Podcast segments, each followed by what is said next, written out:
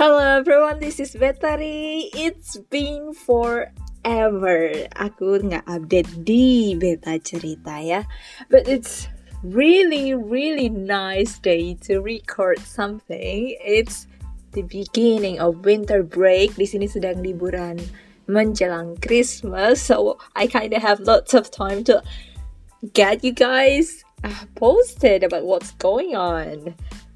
Dan hari ini aku ingin cerita tentang Oh yeah, anyway, yesterday was the announcement of LPDP scholarships. I want to congratulate you guys and welcome you yang keterima di LPDP dan welcome to the club. Dan good luck for everything yang sedang kalian persiapkan untuk studi di luar negeri ataupun di dalam negeri. Dan buat kamu yang mungkin masih harus mencoba lagi. While there are lots of other opportunities yang mungkin kamu mau lihat, ada beberapa scholarships yang mungkin kalian pengen coba juga, like chevening. Uh, terus Amerika juga punya Aminef, um, dan Indonesia juga punya kalau nggak salah uh, beasiswa unggulan. Nah itu kalian boleh coba-coba juga barangkali barangkali keberuntungannya memang ada di tempat lain gitu ya. Tapi kalaupun ingin menunda I wish you all good luck for any of your future endeavor. Anyway so ngomong-ngomong beasiswa nih uh, this last four months I guess uh, saya sudah berada di UK, be exact di Bristol untuk melanjutkan studi S2 menggunakan beasiswa pemerintah Indonesia LPDP. Dan hari ini saya mau cerita tentang pengalaman yang mungkin nggak banyak di-expose di website-website beasiswa ataupun di iklan-iklan ataupun di pameran pendidikan. Jadi ternyata ada hal-hal yang nggak ada orang yang kasih tahu saya bahwa sekolah di luar negeri itu gini amat ya. so today we're gonna talk about it dan I try to be as honest as possible supaya kalian juga bisa dengan optimal menimbang-nimbang nih apa aja yang perlu diantisipasi kalau kalian berniat untuk pergi melanjutkan sekolah di luar negeri. So, first thing first, the academic adaptation. Emang di Inggris ini uh, sistem pembelajarannya sedikit berbeda dari apa yang dulu saya temui waktu S1 di Indonesia. Di sini itu mengedepankan pembelajaran mandiri. Jadi basically benar-benar me, apa ya mempraktekkan apa yang disebut SKS itulah kalau di Indonesia kan SKS itu terbagi bukan hanya apa yang kita lakukan di kelas dengerin ceramah gitu kan. Sebenarnya SKS itu juga ada belajar mandiri dan juga ada uh, mengerjakan tugas, assignment, ujian dan lain sebagainya. Nah di sini tuh benar-benar kelihatan banget kayak dipraktekin banget. Seminggu lebih sebelum perkuliahan kita tuh udah bisa akses uh, slide yang bakalan disampaikan si dosen beserta notes-notes kecilnya itu kita bisa lihat. Terus juga the reading list is amazing. Mereka bakal sediain kayak segambreng bahan bacaan yang kita bisa ada yang wajib, ada yang pilihan gitu. Jadi yang wajib itu emang bakalan dibahas di kelas, bakal jadi bahan diskusi. Tapi yang pilihan ini kayak kita mau pilih yang mana pun sesuai dengan ketertarikan kita silahkan. That's really really amazing. They provide a very very good range of options yang sangat sangat sangat sangat keren. Kalau nggak kebiasaan baca emang ini PR banget sih. Apalagi saya sempat ada gap dari kuliah kan dari kuliah sempat ke kerja lalu ini kembali ke kuliah lagi.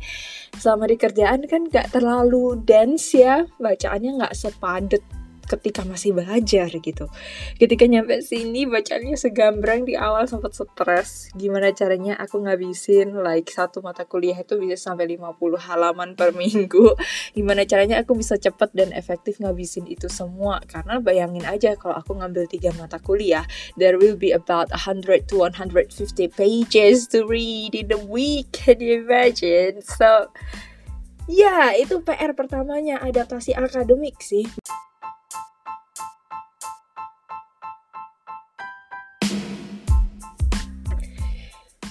Lagi kalau ngomongin penyesuaian bahasa dan budayanya.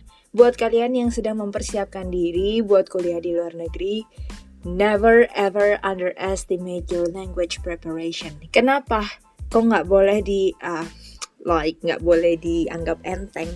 Karena ketika kita tuh nyampe di sini, kan kuliah itu mulainya like seminggu setelah itu kan kayak langsung orientasi dan langsung perkuliahan kita udah nggak punya waktu lagi untuk mulai dari nol gitu loh jadi kayak emang nggak bisa from the scratch karena begitu kuliah kita harus langsung nangkap kan kayak dosen ini ngomong apa, teman-teman kita ini ngomong apa, terus kita juga harus terlibat di dalam diskusi-diskusi di kelas. Ya masa sih uh, kita jadi terhambat karena kita nggak mempersiapkan bahasa dengan baik gitu loh.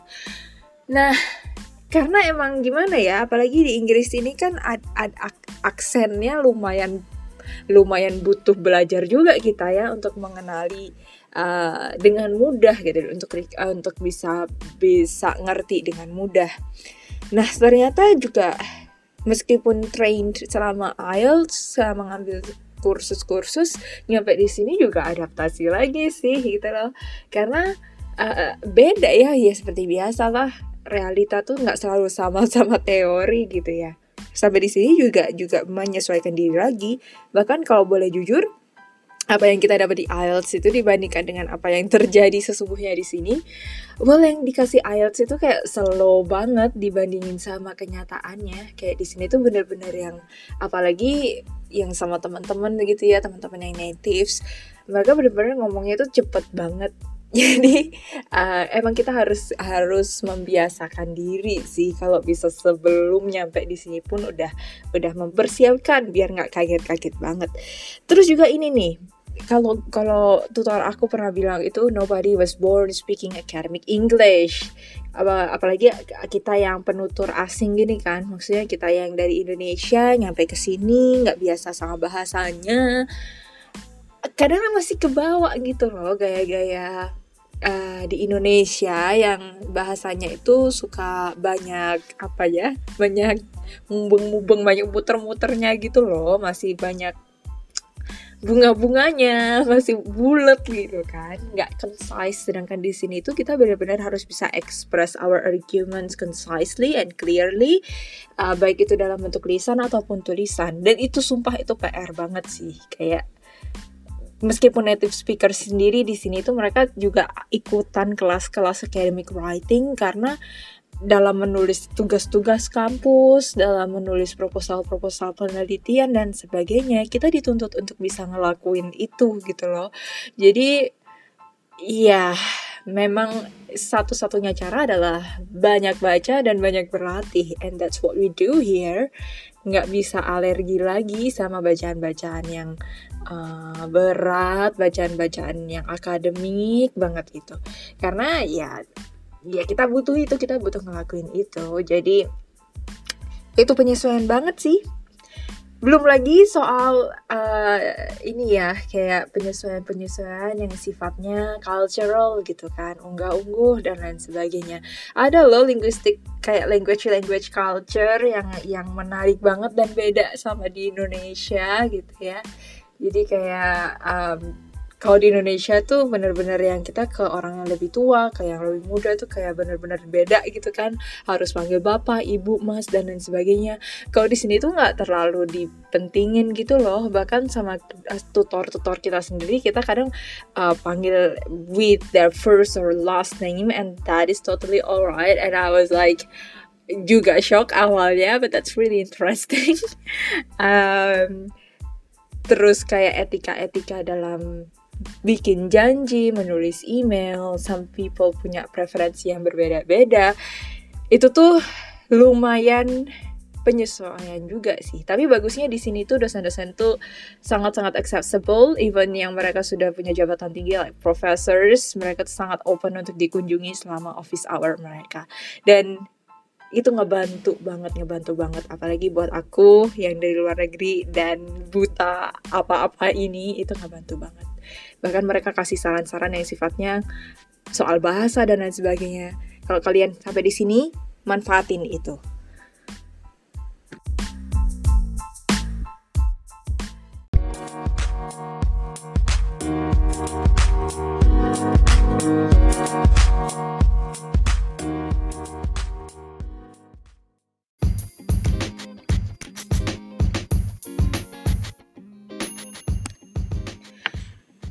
Nah, sekarang soal yang ketiga. Ini nggak kalah penting juga dari persiapan akademik dan bahasa, yaitu tentang pengetahuan kalian tentang values, regulations yang ada di negara tujuan kalian. Kalau di Inggris ini nih, nah aku juga baru belajar setelah beberapa hari lalu tuh uh, aku terima surat dari council, city council di sini uh, bahwa aku tuh harus bayar pajak sekian sekian sekian gitu kan. Padahal to my knowledge students itu nggak kena pajak gitu loh. Kayak udah exempted dari membayar pajak. Loh kok aku dapat tagihan segini banyak? Gimana ceritanya gitu kan? Nah sayangnya emang dari awal itu aku nggak aware dan emang nggak ada nggak ada briefing soal ini gitu loh. Jadi aku benar-benar nggak ngerti ini penting banget buat kalian yang juga mau pergi ke luar negeri perhatikan hal-hal kayak gini kalau kalian kalau di sini nih, kalau kalian tinggal di akomodasi yang disediakan oleh kampus, kalian akan kayak automatically exempted dan dilaporkan bahwa kalian nggak bakal bayar pajak, kayak kalian nggak perlu bayar pajak. Tetapi if you guys memilih untuk tinggal di private accommodation, di akomodasi luar kampus kayak aku nih sama teman-teman tinggal di rumah kontrakan di shared house bareng-bareng, aku harus lapor sendiri kayak manually lapor bahwa aku itu statusnya full time students dan aku harusnya nggak bayar pajak. And I was not aware of that. Aku nggak sadar tentang ada peraturan kayak gitu awalnya. Nah karena ada kejadian kemarin itu, akhirnya aku cari-cari tahu kan di website kampus, di websitenya city council. Oh ternyata ada hal yang harus aku lakukan gitu loh selain hal yang sifatnya akademik gitu. Ya akhirnya sempat urus-urus urus-urus seharian di kampus kemarin, ngurus dokumen-dokumennya dan menyertakan itu semuanya untuk dikirim ke city council. Intinya aku mengumpulkan mendaftarkan diriku terlambat, but please do di assess lagi dong gitu kan. Saya student nih, harusnya saya nggak kena pajak. Nah, saran aku sih hal-hal kayak gini nih tuh benar-benar disiapin dari dua minggu pertama kalian nyampe di negara tujuan. Jangan ngenunda admin administrasi kayak begini, kayak misalnya bikin rekening bank, terus kayak misalnya daftar ke klinik kesehatan terdekat, ngurus uh, dokumen-dokumen uh, apa ya sebagai warga sebagai warga yang tinggal di kota itu tuh jangan ditunda gitu loh. Karena yeah, we never know what's gonna happen. Kita ada di luar negeri, kita lagi ada di negara yang punya peraturan mereka sendiri dan we have to comply with that regulations ya kan. Jadi ini penting juga buat dipertimbangin banget peraturan-peraturan yang non akademis, administrasi-administrasi non akademis ini jangan diremehkan. Kalau nggak ngerti apa-apa tanya, kayak kalau ada yang bingung-bingung segera tanya ke kakak senior ataupun ke student service or student administration kayak dia pas dia tuh pasti helpful banget dan bakalan bantu kalian banget. Intinya jangan diem. Jangan menderita sendiri gitu loh. Nah itu. Jadi adaptasi yang sifatnya lebih ke apa ya civil. Kayak keluarga negaraan gitulah. Mm, that's not the right word. Tapi kayak ya gitulah tentang peraturan tinggal dan lain sebagainya. Ah uh, iya adaptasi lainnya ya cuaca obviously di sini tuh kayak beda banget sama Indonesia. Jadi buat kalian yang berencana buat datang ke negara yang beda cuaca, pastikan baju-baju yang kalian bawa nggak apa ya nggak berlebihan juga karena ternyata emang di sini tuh jenis-jenis bahan pakaiannya tuh beda banget sama apa yang aku bawa dari Indonesia. Emang sesuai sama cuaca di sini jadi agak rugi juga kalau bawa terlalu banyak barang dari Indonesia. Ada merek-merek tertentu yang kita rekomend kayak misalnya Uniqlo itu uh, kata teman-teman di sini sih yang paling cocok dibandingkan dengan merek-merek lain yang mengeluarkan baju-baju hangat gitu ya.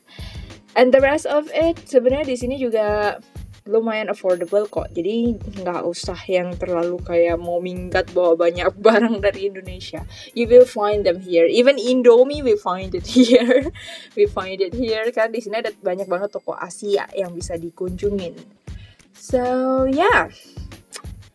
Selamat mempersiapkan diri academically maupun secara non academically it's gonna be fun I promise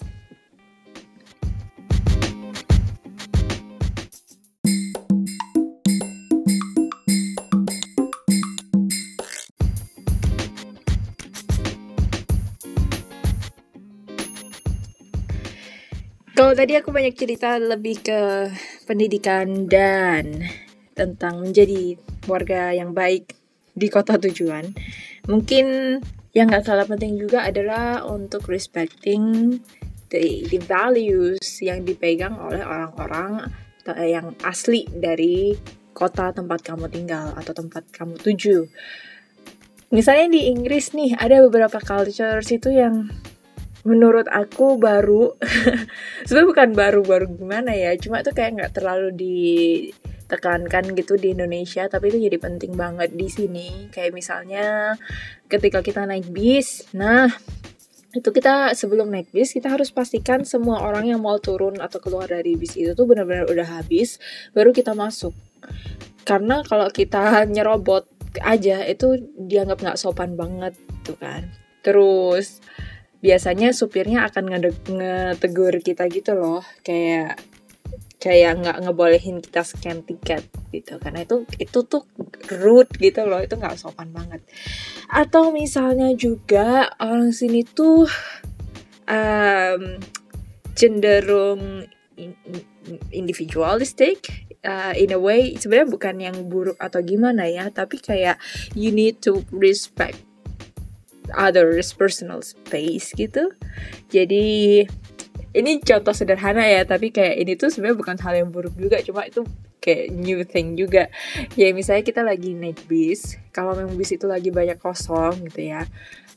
Ya kecuali tuh bus sudah penuh banget kamu bisa cari tempat duduk yang kayak di sebelah orang. Tapi kalau bis itu masih kosong banget you find tempat lain yang uh, ada orangnya. Jadi meskipun kursi itu dua dua dua gitu ya itu selalu diisi oleh satu orang satu orang satu orang. Itu tuh bukan suatu hal yang tidak sopan gitu. Itu hanya culture. Kalau masih banyak space lu jangan jangan duduk sama orang lain ya itu ya gimana ya? Tapi ketika udah penuh ya ya fine fine aja. Sebenarnya nggak ada larangan juga sih. Cuma itu kayak kebiasaan tidak tertulis aja. Atau misalnya juga hmm, di sini tuh jarang banget kayak kamu sama teman-teman yang baru kenal terus kayak kamu korek-korek tentang hal yang yang sangat pribadi banget. Kayak misalnya tentang keluarga, tentang agama, tentang hal-hal yang sifatnya private. We don't talk things like that kecuali kita udah cukup deket dan mereka memang share sendiri ke kita gitu. Oh ya aku udah punya anak dan sebagainya. Anakku ada dua di mana di mana aku udah menikah atau belum. Itu kita we don't we don't question that. We don't ask that kind of things here. Uh, kita benar-benar seperlunya aja ketika uh, having conversation dengan orang lain. Um, terus juga ya apa ya biasanya di sini tuh aku sukanya di kota tempat aku tinggal ini orang-orangnya ramah banget. Kayak masih nggak dingin dingin banget lah. Kayak kita papasan di jalan masih how are you? How are you? Thank you. Are you alright? Itu masih kayak kebiasaan yang dijunjung tinggi di sini. Uh, dan ada yang menarik juga satu hal tuh aku lumayan lumayan kaget bukan kaget sih surprise juga. Uh, di sini tuh biasa banget kayak kita pergi ke toko terus nanti kayak kasir tokonya tuh uh, do you need anything else my love? Jadi kayak menggunakan kata my love di situ tuh sesuatu yang biasa gitu. Di sini tuh kayak kata sapaan aja yang cukup mengagetkan karena di Indonesia tuh nggak ada gitu kan uh, dan biasanya kalau di Indonesia kan ya cewek ke cewek doang kan. Kayak ini tuh nggak ada cewek nggak ada cowok. Itu tuh biasa banget dipakai. And it doesn't mean any insult atau apa pun. It's really interesting isn't it? Kayak gitu. Jadi seru banget seru banget. It's beyond academic journey beneran. So buat kalian semua yang ingin uh, tanya-tanya uh, mungkin tentang pengalaman lebih lanjut soal kuliah di luar negeri, especially kalau kalian sedang tuju di Bristol University, I can talk much about what I have experience here. Mungkin bisa sedikit memberikan ketenangan. Uh, yang jelas, selamat berjuang, selamat mempersiapkan diri, dan selamat uh, mengejar mimpi kalian masing-masing. I wish you good luck. So thank you for listening today.